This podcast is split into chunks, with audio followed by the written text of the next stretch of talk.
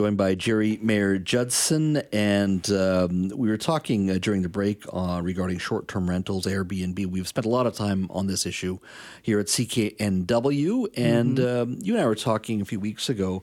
Uh, you live um, in Burnaby, around Metrotown. I do indeed. And so, were you noticing, like after this legislation came down, that things were happening? Oh my gosh! So fall, the end of fall is, yeah. or yeah, whatever, middle of fall, end of October. Yeah. Slow real estate season right? We yeah. conceive of if you want to buy a house, you do it tax return time. You do it in the spring. It's when people make big purchases.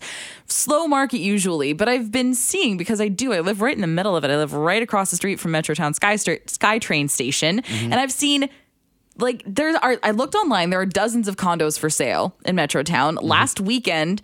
Between my apartment and Metropolis Mall, I walked past four open houses four of them going on the same day. And the weekend before, there was three to five of them, I think, as well. So I thought about it and I'm like, well, this is supposed to be slow real estate season. But I was like, what gives? But of course, what does give is the mid October, the provincial government said that there's going to be new legislation around and regulations around short term rentals. So I thought, oh, is this because of the legislation. Because mm-hmm. I know for sure there are Airbnbs in my neighborhood. I've looked it up just to see because I wanted to make myself angry when I was living there. I was like, what perfectly good apartment is on Airbnb right now? I wanted to make myself angry. I do it a lot. I tick myself off a lot. yeah.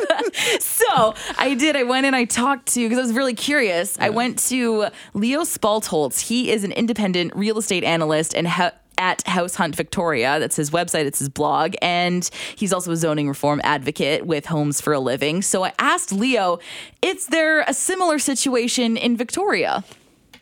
Yeah, absolutely. Uh, it's a huge jump, right? Usually, I've, what I've been doing is tracking the listings in these previously grandfathered buildings. There was about 18 of them in downtown Victoria that allowed short-term rentals, and now it's being it's being phased out. And there's been a big jump in listings in those buildings, right? That's happening both in the resale market, so they're being listed for sale, and also being listed for long-term rentals. From what I've been reading, it doesn't sound like the units that are are for sale now. It doesn't sound like they're exactly priced to sell either. No, and I did an analysis on, you know, what is the short-term rental premium, right? I mean, these places that allowed short-term rentals were selling for more. You know, they tend to be smaller units, so you have to compare it to similar units. My uh, conclusion there was it's about 10 to 15%, right? Was that short-term rental premium? And unfortunately for owners, that evaporated overnight, right? As soon as that announcement came in, that's basically gone. And then the secondary effect is, you know, all things equal, more condos on the market means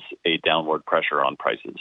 And the market was already cooling and there's already inventory building, so due to higher rates, so it kind of piles on top of each other there. Good news if you are trying to access a home, but bad news if, of course, you're trying to maybe cut your losses on an investment that's not going to work out in the 2024 wedding season like you thought it was going to. Yeah, and I mean, if we look right now, um, there's 63 listings for condos uh, up right now for sale that are in these short term rental buildings. That's very unusual for this time of year. And there's only been one sale of any of those units since those regulations came into effect. So I think that gives you a clue as to where buyers think the value is and, and where sellers think the value is and, and they're quite far apart at this point. Do you like have any predictions on what winter might look like in the Victoria real estate world? Do you think we're gonna see even more of this offloading happening? Do you think people are gonna maybe try to snatch them up? Do you feel comfortable speculating? Yeah, it's always hard to predict, right? I think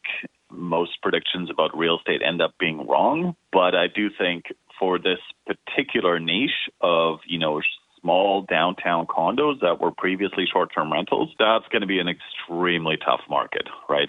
You know, this rush of supply, it's already at a time when people aren't really buying because of high interest rates. Investors, especially, have pulled back because the numbers just, just don't work anymore. And, you know, also we're going into the winter, right? That's when buying activity usually drops off very drastically in, in November and December.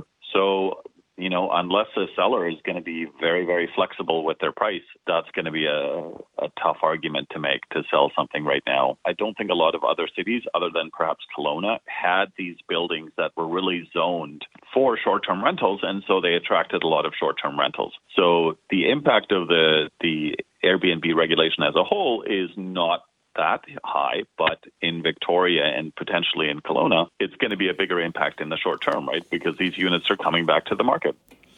And also, one would argue mm-hmm. um, that interest rates uh, are not going to go down very fast, and so these folks are stuck with these as well. I mean, it's going to be a while. Mm-hmm. I was just looking um, at some numbers with Keith Baldrey uh, during the four o'clock uh, first half of the four o'clock. So CMHC says that um, about three hundred thousand homeowners have already been hit with significant, significantly higher payments because of the rising interest rates. That's right. But uh, in twenty twenty four and twenty twenty five, up to two point two million mortgage borrowers will be renewing. That's 45%, nearly 50% of all outstanding mortgages in the country. Oh, wow. So the pain that we're talking about, That's we're not tough. there yet. So the next two years, if it, with interest rates up, is going to be significant. And the cumulative increase, they believe, is going to be about $15 billion in extra payments for all those people. So people say, oh, the interest rate's rising, it's, it's hitting the market. It is but we're not even there yet. We're not even there yet because the, it has to exactly. These things take longer than we anticipate, and yeah, then people locked into those five year closed, right? Yeah. So so far, they a lot of them have been protected, but they're all coming up. So fifty percent almost 50% of all the mortgages out there still haven't come up yet. That's so, terrifying. It is. Everyone is scared. Renters are scared that the people that own their homes are, of course, going to, you know, hike the rent. And then homeowners, of course, are terrified because if your cost of living all of a sudden goes up, what, 2000 extra dollars a month in the really negative, like in the really like negative end, that's crazy to me. Like that is, I don't understand how people are allowed to get away with that. Well, it's, uh, some will call it, the economists may call it a readjustment. I would call it a bloodbath in some cases. 100%. You, I'm with you, have, you. If you have stretched yourself thin. Yeah. I think some people have, and that's the sad part. But